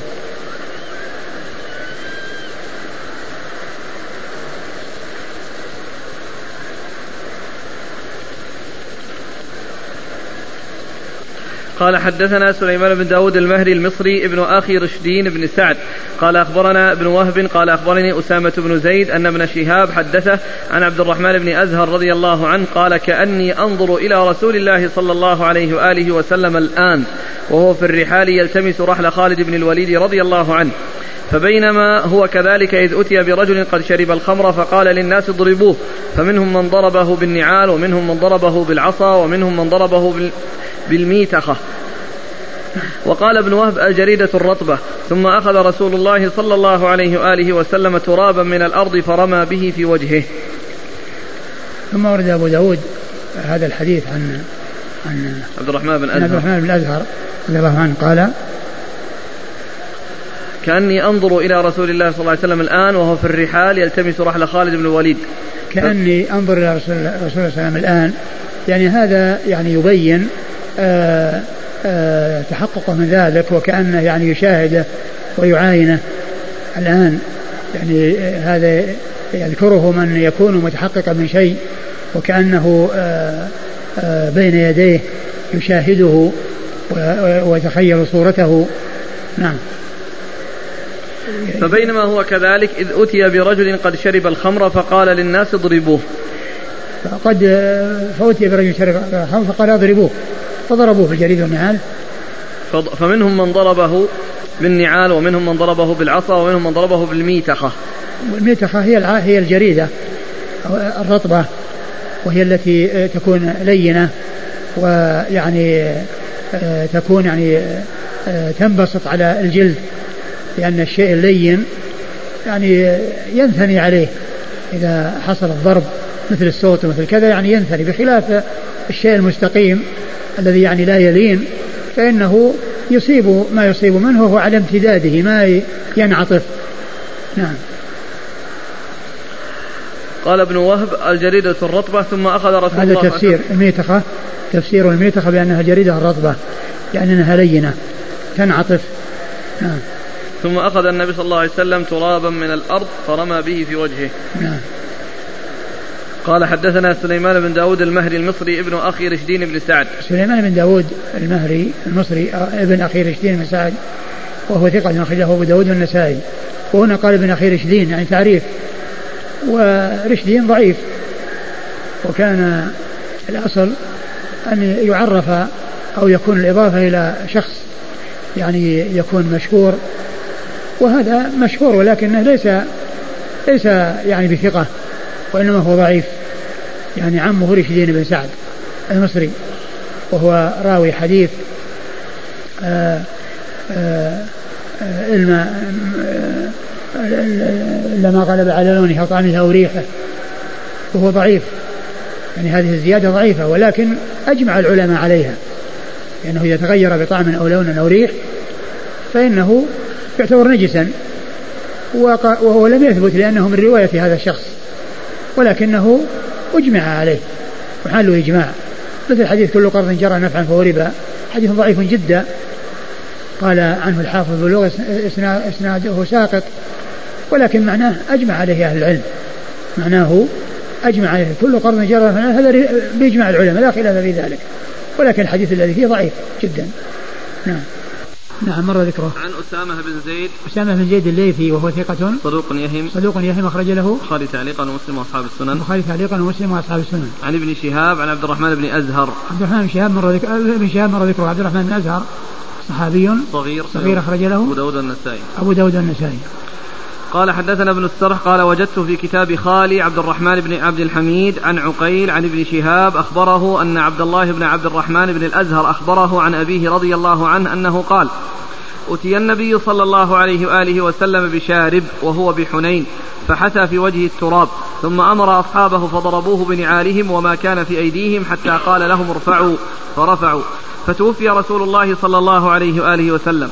ثم جلد أبو بكر رضي الله عنه في الخمر أربعين. ثم جلد عمر رضي الله عنه أربعين صدرا في إمارته. ثم جلد ثمانين في آخر خلافته. ثم جلد عثمان رضي الله عنه الحدين كليهما ثمانين وأربعين. ثم أثبت معاوية رضي الله عنه الحد ثمانين. ثم ورد أبو داود حديث ابن الأزهر وهو مثل الذي قبله. وفيه ذكر أن أنه حصل آه، الجلد من رسول الله عليه الصلاة والسلام وأبو بكر أربعين وأن عمر في صدر خلافته أربعين ثم زاد زادها إلى ثمانين وعثمان جلد الحدين يعني جلد ثمانين وجلد أربعين ثم أثبت معاوية رضي الله عنه الحد ثمانين. أي أنه كان يجد ثمانين فقط نعم. قال حدثنا ابن السرح ابن السرح حمد بن عمرو بن السرح ثقة أخرجه مسلم وأبو داود والنسائي وابن ماجه. قال وجدت في كتاب خالي عبد الرحمن بن عبد الحميد. عبد الرحمن بن عبد الحميد ثقة أخرجه أبو داود النسائي. ثقة أخرجه أبو داود النسائي. عن عقيل عقيل بن خالد بن عقيل المصري ثقة أخرج له أصحاب كتب الستة. عن ابن شهاب عن عبد الله بن عبد الرحمن بن أزهر. عبد الله بن عبد الرحمن بن أزهر مقبول أخرج له أبو داود. أخرجه أبو داود. عن أبيه عن أبيه عبد الرحمن وقد مر ذكره. قال حدثنا الحسن بن عبد الرحمن قال حدثنا عثمان بن عمر قال حدثنا أسامة بن زيد عن الزهري عن عبد الرحمن بن أزهر رضي الله عنه قال رأيت رسول الله صلى الله عليه وآله وسلم غداة الفتح وأنا غلام شاب يتخلل الناس ويسأل عن منزل خالد بن الوليد. رضي الله عنه فأتي بشارب فأمرهم فضربوه بما في أيديهم فمنهم من ضربه بالسوط ومنهم من ضربه بعصا ومنهم من ضربه بنعله وحثى رسول الله صلى الله عليه وآله وسلم التراب. فلما كان أبو بكر رضي الله عنه أتي بشارب فسألهم عن ضرب النبي صلى الله عليه وآله وسلم الذي ضربه فحرزوه أربعين. فضرب أبو بكر رضي الله عنه أربعين فلما كان عمر رضي الله عنه كتب إلى خالد بن الوليد رضي الله عنه إن الناس قد انهمكوا في الشرب وتحاقروا الحد والعقوبة. قال هم عندك فسلهم. وعنده المهاجرون والمهاجرون الأولون. فسألهم فأجمعوا على أن يضرب ثمانين. قال وقال علي إن الرجل إذا شرب افترى فأرى أن يجعله كحد الفرية. قال أبو داود أدخل عقيل بن خالد بين الزهري وبين ابن أزهر في هذا الحديث عبد الله بن عبد الرحمن بن أزهر عن أبيه. ثم ورد أبو داود حديث عبد الرحمن بن أزهر وهو مثل ما تقدم إلا أن فيه زيادة إيش قال؟ يقول عبد الرحمن بن أزهر رأيت الرسول صلى الله عليه وسلم غداة الفتح وأنا غلام شاب. يتخلل الناس. هذا مثل الذي قبله إلا أن إلا أن الذي مر أنه في حنين. نعم. يسأل عن منزل خالد بن الوليد فأتي بشارب فأمرهم فضربوه بما في أيديهم ومنهم من ضربه بالسوط ومنهم من ضربه بعصا ومنهم من ضربه بنعله. وحثى رسول الله صلى الله عليه وسلم التراب. فلما كان أبو بكر أتي بشارب فسألهم عن ضرب النبي صلى الله عليه وسلم الذي ضربه فحرزوه أربعين. وهذا فيه أن أبا بكر رضي الله عنه سأل عن فعل الرسول صلى الله عليه وسلم فقال الذي ضربه فحرزوه أربعين. إنه في حدود أربعين. نعم. فضرب أبو بكر أربعين فلما كان عمر كتب إلى خالد بن الوليد إن الناس قد انهمكوا في الشرب وتحاقروا الحد والعقوبة. قال هم الشرب يعني أقدموا عليه وتساهلوا فيه والعقوبة يعني أربعين جلدة يعني سهلة. نعم. قال هم عندك فسلهم وعنده المهاجرون الأولون. فسألهم فأجمعوا على أن يضرب ثمانين. قال وقال علي إن الرجل إذا شرب افترى فأرى أن يجعله كحد الفرية. وكذلك علي منهم معهم وبين يعني وجه الاستدلال في كونه يوصل إلى الثمانين حيث قال أنه إن الرجل إذا سكر يعني افترى يعني حصل منه آه، القذف فأرى أن يجلد حد الفرية الذي هو القذف. قال أبو داود أدخل عقيل بن خالد بين الزهري وبين ابن أزهر في هذا الحديث عبد الله بن عبد الرحمن بن الأزهر عن أبيه. وقد مر ذكره أنه مقبول. قال حدثنا الحسن بن علي حسن بن علي مر ذكره. عن عثمان بن عمر. عثمان بن عمر ثقة أخرج له. أصحاب الكتب. أصحاب الكتب الستة. عن أسامة بن زيد عن الزهري عن عبد الرحمن بن أزهر. مر ذكره وأيهما الصواب؟ الإدخال الزهري عن عبد الله عن عبد الرحمن ولا مباشرة عن عبد الرحمن؟ ما أدري لكن الألباني صحح هذا. لأن آه، قال ابن أبي حاتم سألت أبي وأبا زرعة عن هذا الحديث فقال لم يسمعه الزهري من عبد الرحمن بن أزهر. يعني معناه أن فيه واسطة. والزهري يدلس قليلا أو يدلس نادرا. نعم. قال رحمه الله تعالى باب في إقامة الحد في المسجد. قال حدثنا هشام بن عمار قال حدثنا صدقة يعني ابن خالد قال حدثنا الشعيثي عن زفر بن وسيمة عن حكيم بن حزام رضي الله عنه أنه قال نهى رسول الله صلى الله عليه وآله وسلم أن يستقاد في المسجد وأن تنشد فيه الأشعار وأن تقام فيه الحدود. ثم ورد أبو داود باب إقامة الحد في المسجد وأنه لا يقام في المسجد. وذلك أن من الحدود ما يكون فيه يعني قتل أو قطع ويعني يحصل يعني توسيخه وتقديره بالدماء وكذلك أيضا يكون فيه لغط ويكون فيه أصوات وقد يحصل من الشخص الذي يقام عليه الحد يعني أصوات يعني منكرة. فالمساجد آه، بنيت لذكر الله عز وجل وإقامة الصلاة ولم تبنى لمثل يعني هذا العمل. فهذا يكون في غير المسجد. ولهذا جاء الحديث عن حكيم بن حزام رضي الله عنه أن النبي صلى الله عليه وسلم نهى عن إقامة الحدود في المساجد وأن تنشد فيها الأشعار و وأن تقام فيها الحدود. وأن تقام أن تنشد فيها الأشعار وأن تقام فيها الحدود. وإنشاد الأشعار يعني المقصود من ذلك أن يكونها تصير يعني آه، محلا لمثل هذا. وأما مجرد إنشاد الشعر أو كون الإنسان يتلو شعر أو يذكر شعرا ويستشعر بشعر لا بأس بذلك. لأن حسان رضي الله عنه آه، لما يعني لحظه عمر وأنكر إليه عمر قال كنت أنشده وفيه من هو خير منك؟ يعني رسول الله صلى الله عليه وسلم. لكن كونه يعني تصير مجال لإلقاء الأشعار والمقابلة بها يعني لا يصلح. وأما مجرد يعني كونه يذكر يعني شيء من الشعر أو يؤتى بشيء من الشعر الجميل أو يعني آه، أحد يقرأ آه، كتاب شيء فيه شعر على أحد من الناس في المسجد؟ لا بأس. وإنما المقصود ذلك يكون يصير كالأماكن التي آه، محل لإنشاد الأشعار كالأسواق التي كانوا يتخذونها خاصة في الجاهلية. فلا تكون المساجد كتلك الأسواق التي هي محل لإنشاد الأشعار. نعم. قال حدثنا هشام بن عمار هشام بن عمار صدوق أخرج حديث البخاري وأصحاب السنة. عن صدقة يعني بن خالد. صدقة بن خالد وهو ثقة أخرجه البخاري وأبو داود والنسائي بن ماجه. ثقة أخرجه البخاري وأبو داود والنسائي بن ماجه. عن الشعيثي عن الشعيثي وهو محمد بن عبد الله. ابن المهاجر صدوق المهاجر صدوق أخرجه أصحاب السنن عن زفر بن وسيمة عن زفر وهو مقبول أخرج أبو داود الترمذي وابن ماجه. مقبول أخرج أبو داود الترمذي وابن ماجه. عن حكيم بن حزام. عن حكيم بن حزام رضي الله عنه. وهو حديثه أخرجه أصحاب الكتب الستة. صحيح. الحديث صحح الألباني وفي هذا المقبول لكن لعله له شواهد ما في عون المعبود شيء؟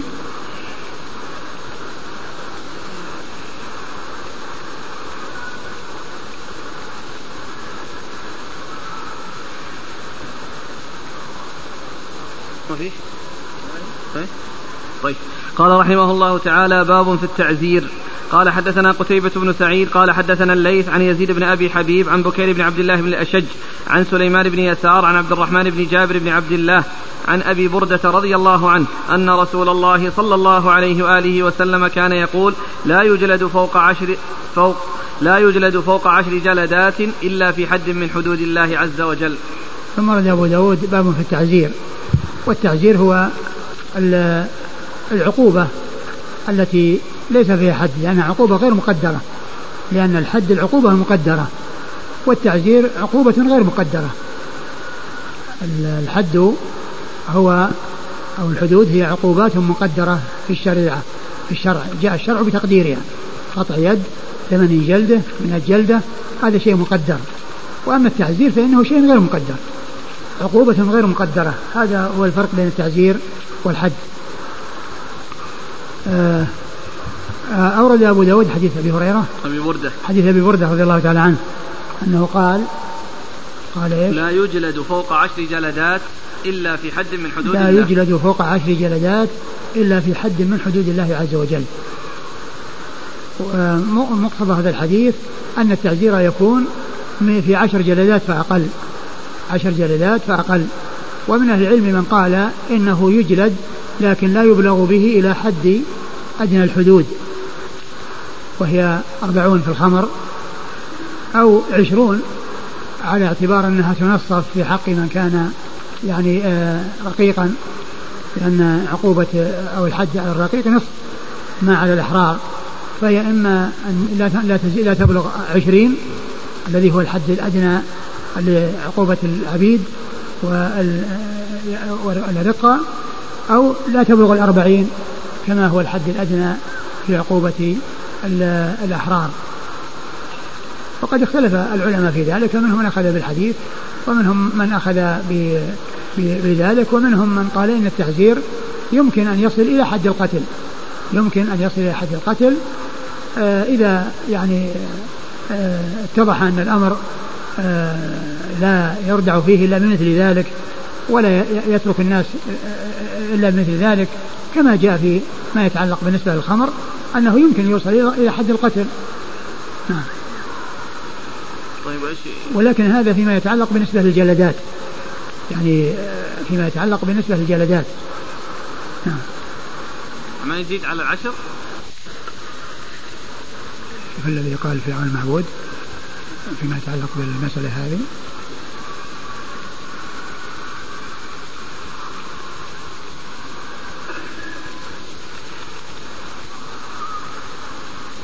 يقول قال في الفتح ظاهره أن المراد بالحد ما ورد فيه من الشارع عدد من الجلد أو الضرب مخصوص أو عقوبة مخصوصة. ليش الظاهر فيه؟ ظاهره أن المراد بالحد. ما ورد فيه من الشارع عدد من الجلد أو الضرب أو الضرب مخصوص أو عقوبة مخصوصة. اللي هو اللي هو 40 يعني مثلا أحد شيء 40 أو 20 هذا المقصود بالحد. نعم والمتفق عليه من ذلك أصل الزنا والسرقة وشرب المسكر والحرابة والقذف بالزنا والقتل والقصاص في النفس والأطراف والقتل في الارتداد. واختلف في تسمية الأخيرين حدا. القتل في القصاص والارتداد. نعم. واختلف في مدلول هذا الحديث فأخذ بظاهره الإمام أحمد في المشهور عنه وبعض الشافعية. وقال مالك والشافعي وصاحب أبي حنيفة تجوز الزيادة على العشر ثم اختلفوا. فقال الشافعي لا يبلغ أدنى الحدود. وهل الاعتبار بحد الحر أو العبد قولان؟